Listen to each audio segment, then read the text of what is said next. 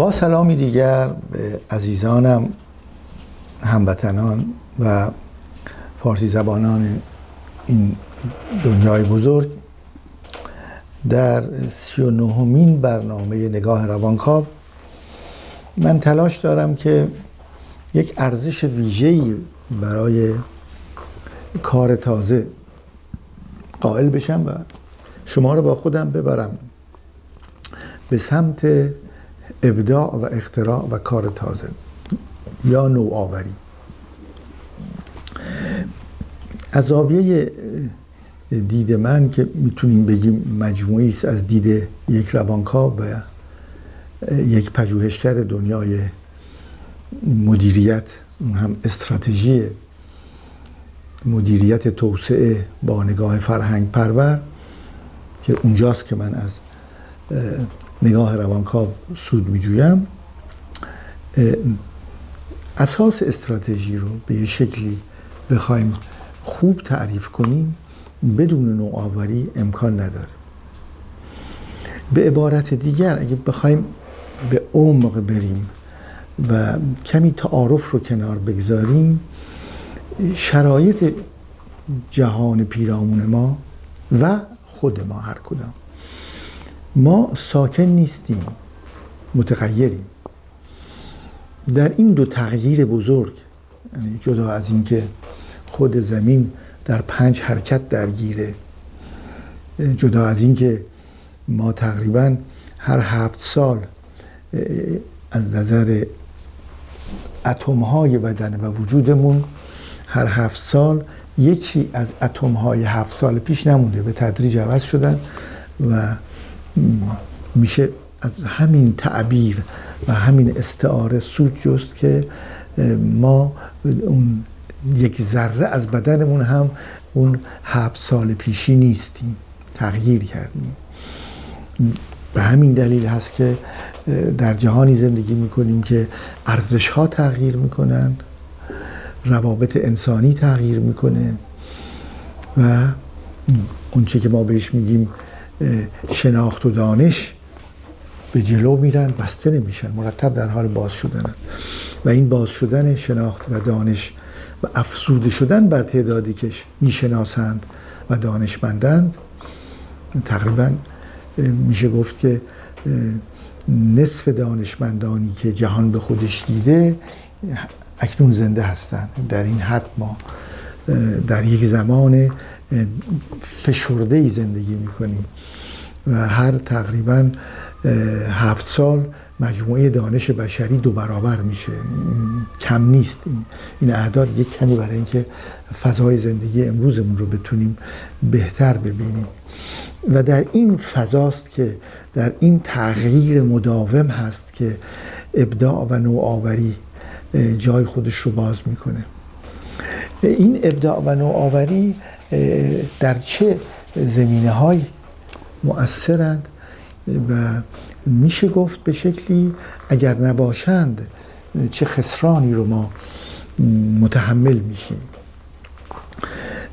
در وقتی که نگاه می‌کنیم از سطح یک فرد یک خانواده یک مغازه یک محله یک مجموعه ای از افرادی که دور هم جمع هستند برای یک هدفی. طبیعی ترین شکلش یک خانواده است که هدف این است که پدر مادر و اطرافیان این پدر و مادر و فرزندانی که با این پدر و مادر هستند اینها یک واحدی رو می‌سازند که این واحد امکان این رو میده که با عشق علاقه آموزش توجه و هدایت نسل بعد بتونه بره جلو و خود اون هم یک نسل بعدتر رو به وجود بیاره و حرکت کنیم و خوشبینی نیست اگر این واقعیتی است که مطرح بکنیم که در پنجاه هزار سال پیش وقتی زندگی نیاکانم رو نگاه می‌کنیم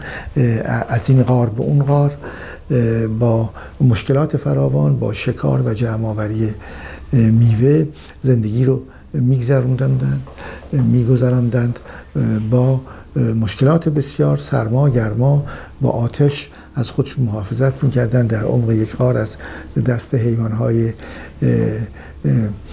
درنده و وحشی و در تعداد افراد خیلی کمی دهکده های اولیه سیار تعداد افراد بسیار کمی داشتن چند خانوار. اینها ادامه دادن. نگاه می‌کنیم از اونجا تا ماه یک قدم پنجاه هزار سال است. اگر این اتفاق نیفتاده بود که در خانواده ها ما مرتب نسل بعد از خودمون رو بهتر از خودمون به بار بیاریم طبیعتا اینجا نبودیم. و همین به جلو میره. یعنی اونطور که نشون میده حرکت انسانی این دوره های مختلفی رو که ما طی کردیم همیشه یک حرکتی به جلو بوده. هر وقت هم دچار مشکلی شدیم طبیعتا به شکل کجدار و مریض تونستیم از بحران بیرون بیایم و دوباره جهان رو بسازیم. مثالش مشخصش استوره کشتی نوح هست که این استوره به شکلی یک جهان رو اگر تمام جهان رو دوباره آب فرا بگیره فقط یک قله کوهی بشه با یک کشتی همه حیات رو نگه داشت. در اون دوباره ما برگشتیم و آمدیم و حیات رو ساختیم زندگی رو ساختیم و به هفت میلیارد کنونی رسیدیم. اگر اسطوره هم نگاهش بکنیم همیشه سربلند کردنه و مفهوم قغنوس هم در واقع به یه شکلی همین هست که پرنده اسطوره‌ای که هم ما داریم در اسطوره همون هم در اسطوره های حبشی هست و هم در اسطوره های رومی. تعداد سالش فرق می‌کنه. پرنده ای که خاکستر میشه آتش می‌گیره خاکستر میشه و خاکستر خودش دوباره به دنیا میاد زاده میشه. یکی نماد سمبل بسیار زیبا و گویایی است از آدمی. و این عشق علاقه و یک نوع فشار و حضوری برای اینکه ما ادامه پیدا کنیم حیات یعنی ادامه حیات زندگی یعنی ادامه. خیلی هم روشن تو فرنگ های مختلف هم نگاه بکنید. حالا عنوان روانکاو به واژه ها ما خیلی حساسیم. وقتی نگاه می‌کنید ببینید که یه دستگاهی که دیگه کار نمی‌کنه میگیم مرده. دستگاه مرده است. و این مرگ یعنی انتها و زندگی یعنی ادامه. وقتی ادامه میده کار می‌کنه میره جلو. تعریف در واقع زنده یعنی موجودی که ادامه داره ادامه میده حرکتش رو. و طبیعتا این ادامه دادن از همون روز اول حیات تا امروز تطبیق با محیط بوده. محیط تغییر می‌کنه. ما خودمون حیات خودش تطبیق میده. شکل و فرم جسم و تا حدودی روان انسان عوض میشه با این تغییر و این تطابق ثمره یک نوع نوآوری است. با همه کارهایی که از قبل انجام می‌دادیم اگر بخوایم ادامه بدیم طبیعتا در مقابل تغییر هستی تغییر خودمون ما عقب خواهیم افتاد و تنها با نوآوری است که می‌تونیم در واقع به شکلی به جهان جدید وارد بشیم.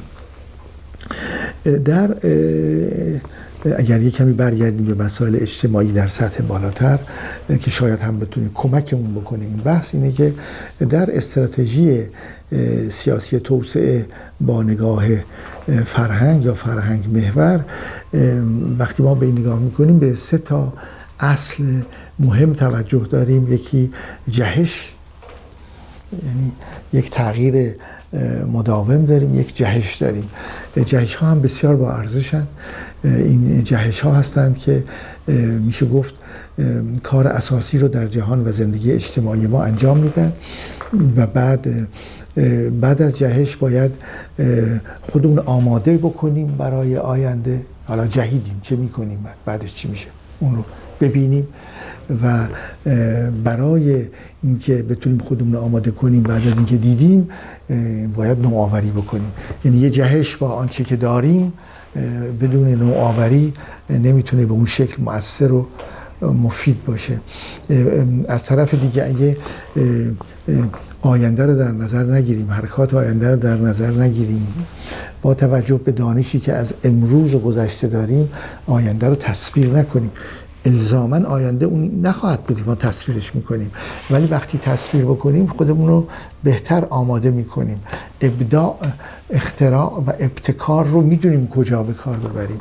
و با به کار بردن ابتکار و ابداع اختراع چه در سطح فردی خانوادگی یک مغازه کوچک یا بزرگ شرکت های بسیار بزرگ با چند میلیون کارگر و کارمند فرق نمی‌کنه. همه اینها از یک قانون استفاده می‌کنن و اون این هست که یک حرکات تدریجی داریم و یک حرکات حالت جهشی داریم و مناسب هست که این جهش ها رو ما بهش بیشتر توجه کنیم بیشتر بشناسیم مخصوصا در امر توسعه که این رو در استراتژی سیاسی توسعه فرهنگ محور هم عمدتا برای اینکه تمام جامعه بر روی انسان انسان موجود فرهنگی است موجود سخنگوست موجودی است که سنت رو می‌سازه برای انتقال فرهنگ.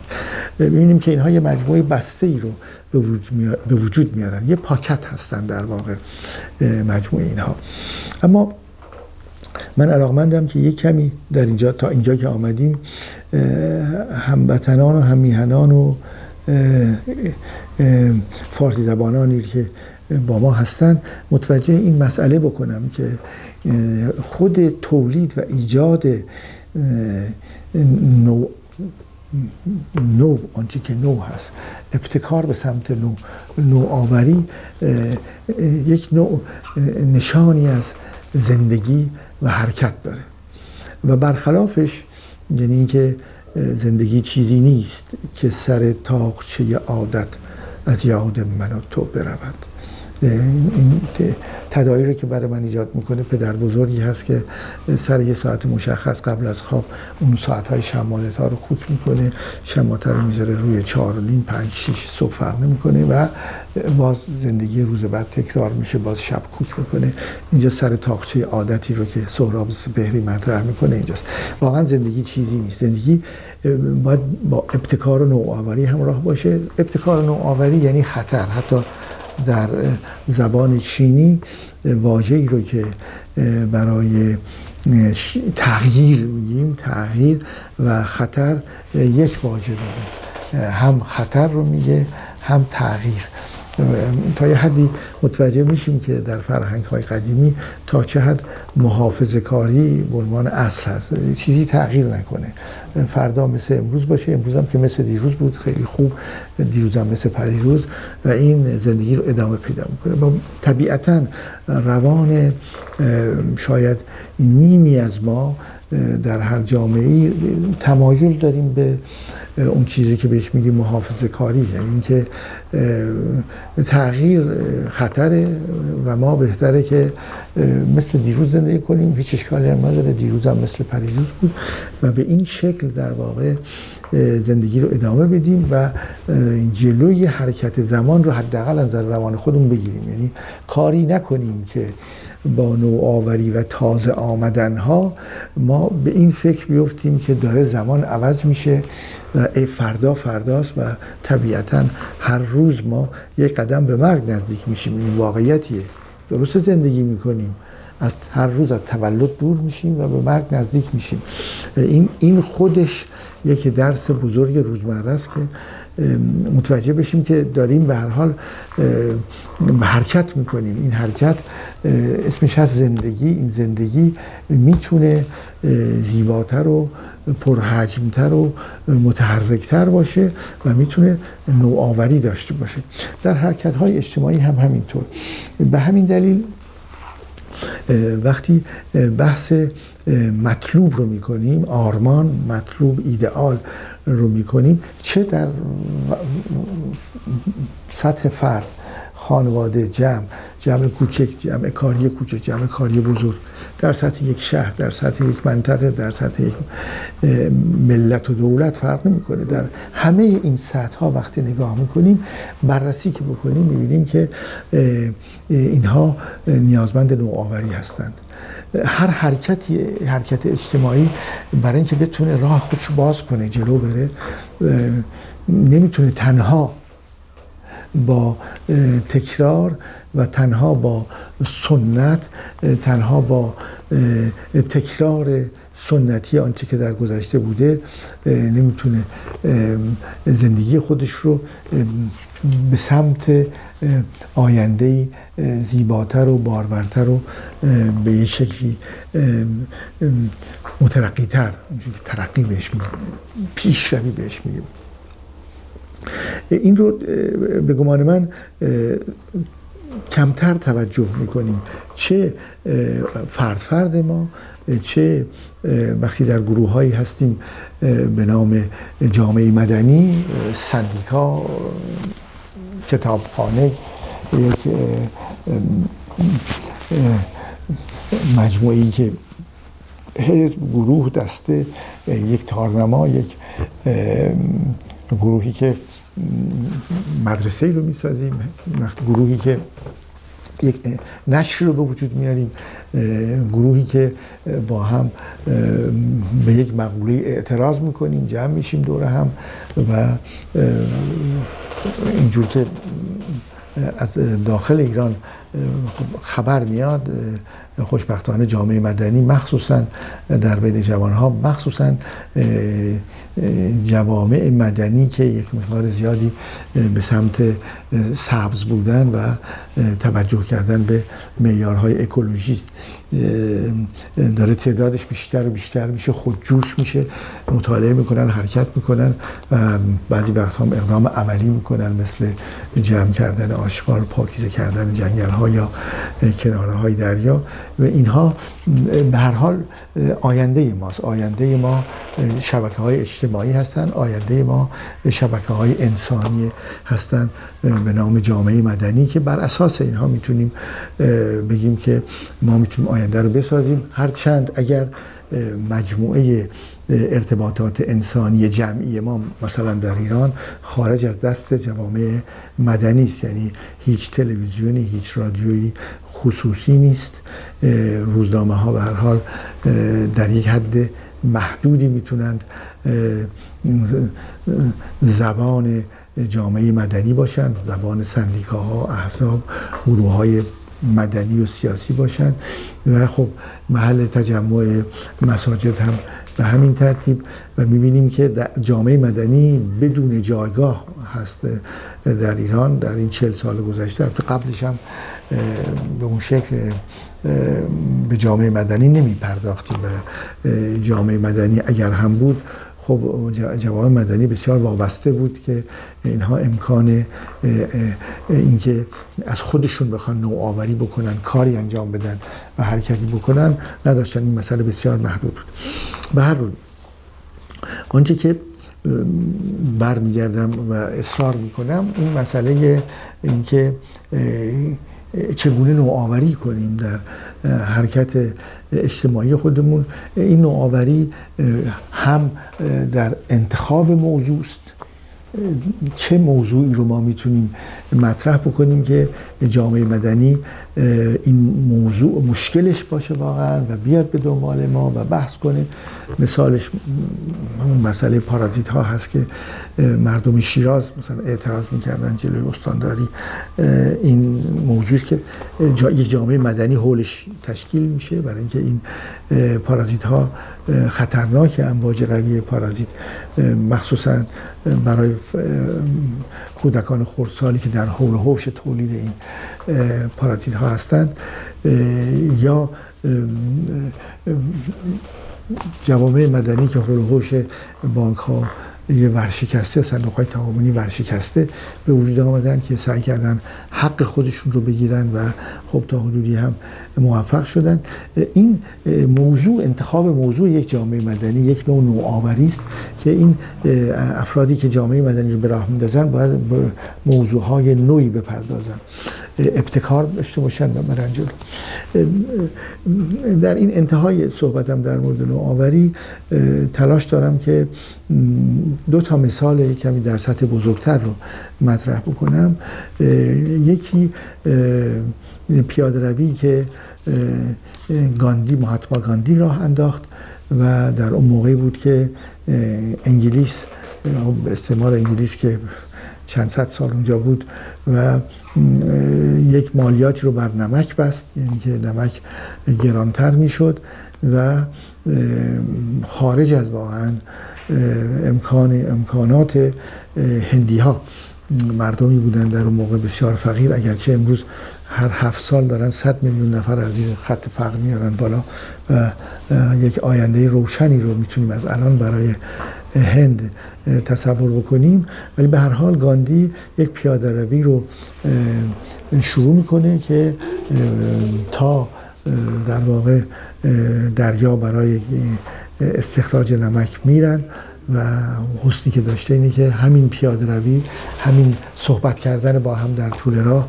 همین حرکت رهبران سیاسی باعث شد که اولین حتی بعد از اون حزب رو بتونه بسازه و به آنجا رسید که همه می‌دانیم و استقلال هند گرفته شد. و هندیست که امروز می‌بینیم به نام بزرگترین دموکراسی جهان. مسئله دوم مثال دوم تاریخی مثالی است که ماوت ستونگ با پیاده روی در دهات روستاهای مختلف و رسیدن به پکن این پیاده روی رو این ابداس این اختراس این وقتی که بنبست هست یه جا با یک نوآوری با یک جهشی به جلو رفت.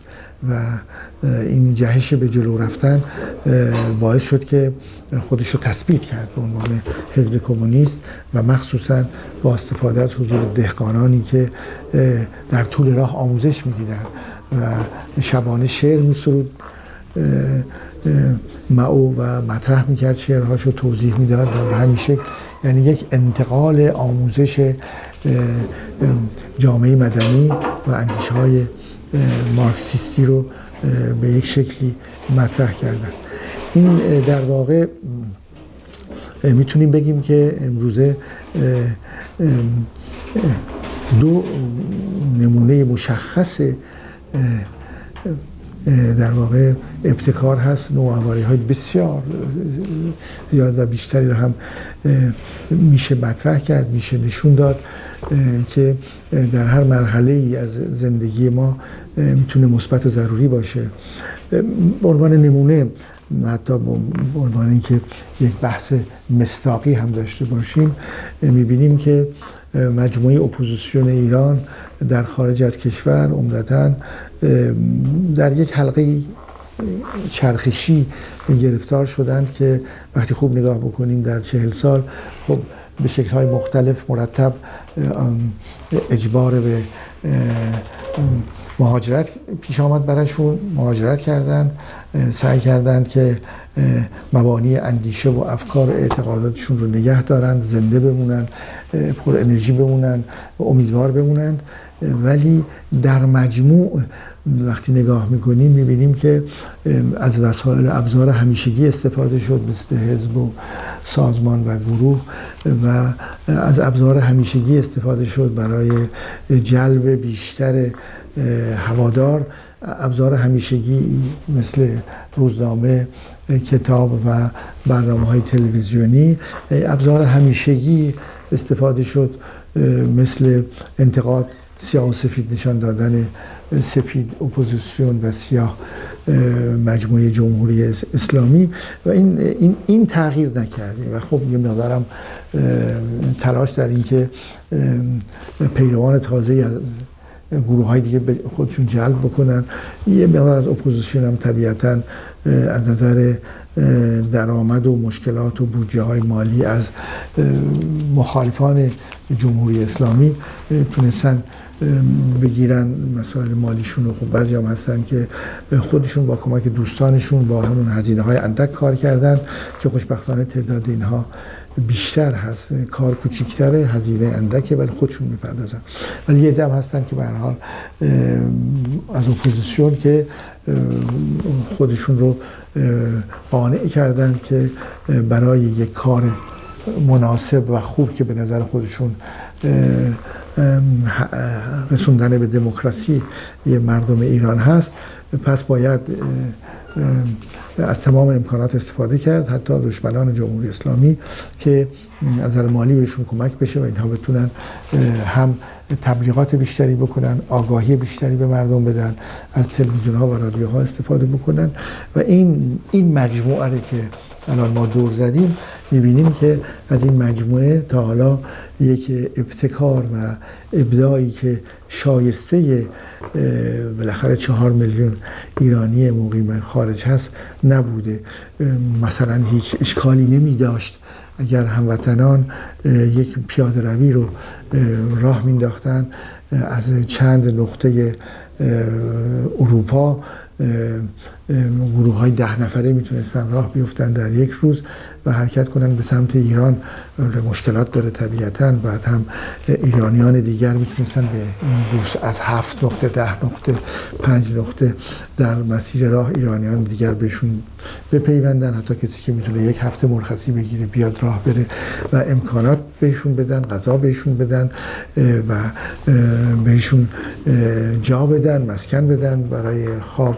و بعد از یک سال دو سال طبیعتا تعداد بسیار زیادی خواهند شد و این در این مدت با استفاده از تمام شبکه های اجتماعی می‌تونن آموزش بدن آموزش ببینن و امید رو به یه شکلی ترغیب و تشویق بکنن با همون حرکت روزمرهشون این در رابطه ای رو که به قول فروید انسان با راه رفتن داره و در راه رفتن روان یک تغییری می‌کنه روان یک نوآوری رو میطلبه که از نیاکان ما که بدون کفش راه می‌رفتند و میدویدند حتی هر دوی اینها باعث میشه که در راه رفتن ما نوآورتر باشیم.